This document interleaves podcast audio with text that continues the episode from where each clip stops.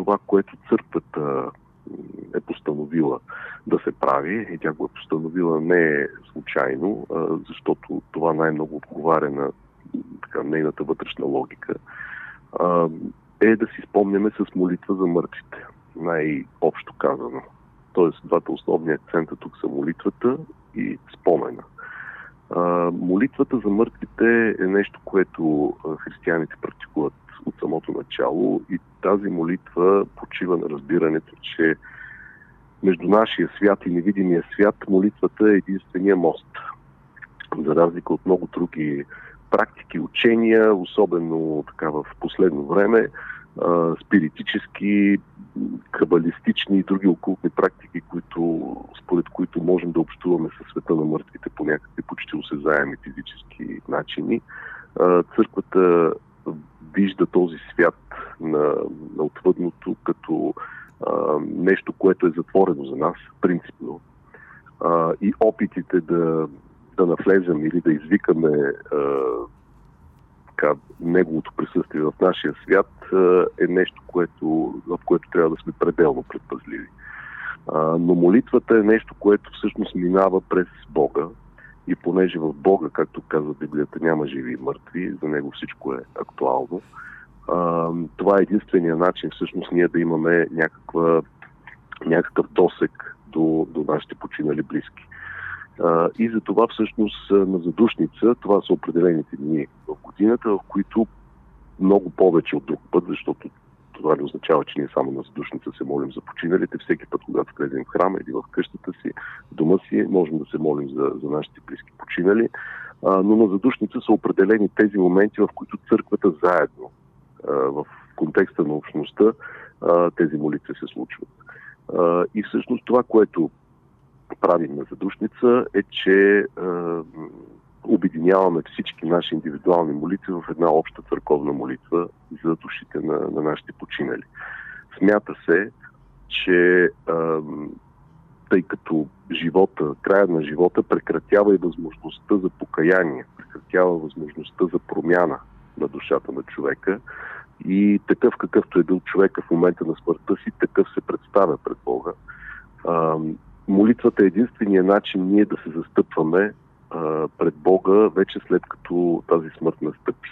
Това е нашата възможна връзка с, с, душите на нашите близки и нашия възможен начин да облегчим тяхната съдба или въобще да влияем върху тяхната вечна съдба чрез молитва пред, пред Бога. Това е целият смисъл. И другия аспект на спомнянето, на паметта, е също вече много важен, тъй като чрез тази памет ние актуализираме всъщност личността на този човек в, в спомените си. Но въображение ли е, когато, или е самовнушение, когато аз си мисля, че Майка ми е край мен, въпреки че тя е починала преди повече от 13 години. Душата й имам предвид. От гледна точка на църквата, реалността е такава, че всъщност тези два свята съществуват паралелно, но не се докосват. тоест, доколкото имаме някакви интуиции за съприкосновение с а, душите на нашите близки, това, разбира се, може да бъде и по някакво Божие допущение, по някаква Божия милост, така че да усещаме близостта на тези хора малко повече от обичайното.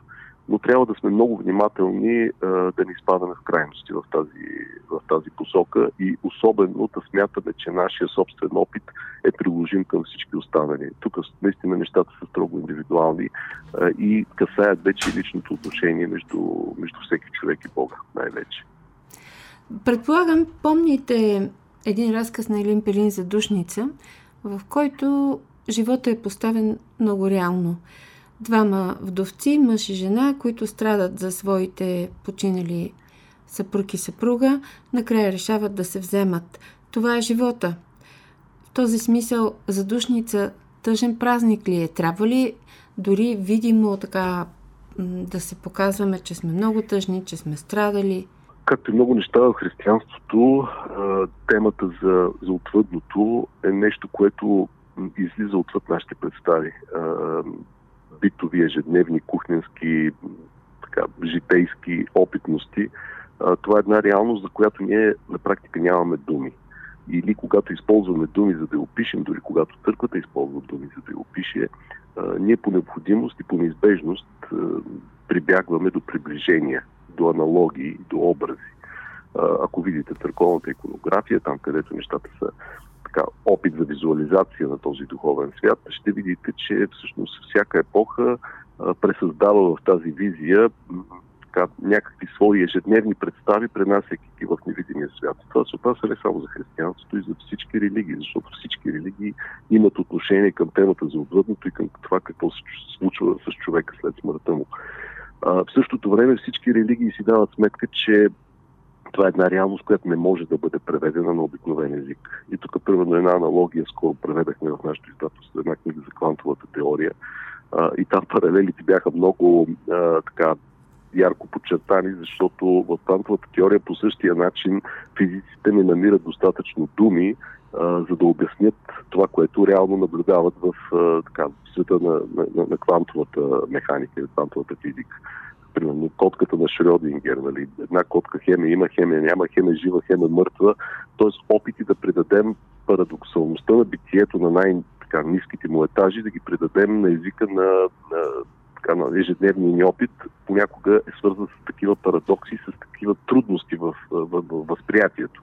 По същия начин и в темата за отвъдното. Въобще в духовните теми. Там също е пълно с парадокси, също е пълно с приближения, с образи, с метафори, с аналогии. В този смисъл темата за това така, дали е тъжен празник или е, или е нещо друго.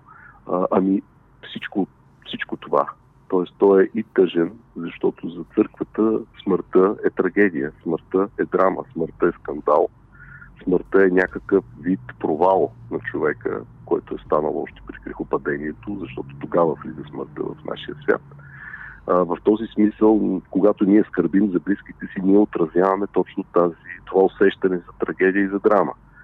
В същото време след изкуплението на Христос, т.е. след това, което Христос е направил с самата си, с самото си въплъщение. Бог е направил със самото си въплъщение чрез Исус Христос, чрез кръстната си смърт, чрез нашето изкупление и чрез нашето спасение. А, ние вече имаме една надежда. И в тази парадоксална връзка между надеждата и между тъгата а, се разполага темата за, за смъртта, включително и на нашите близки. А, не, ние не се радваме, когато някой умре. А, ние тъгуваме, но в същото време тази надежда е толкова силна, че много често светците на църквата говорят за една светла тъга. Тоест, отношението на, към смъртта се изобразява чрез темата за светлата тъга. Много е трудно това да се обясни, но вярващите го преживяват.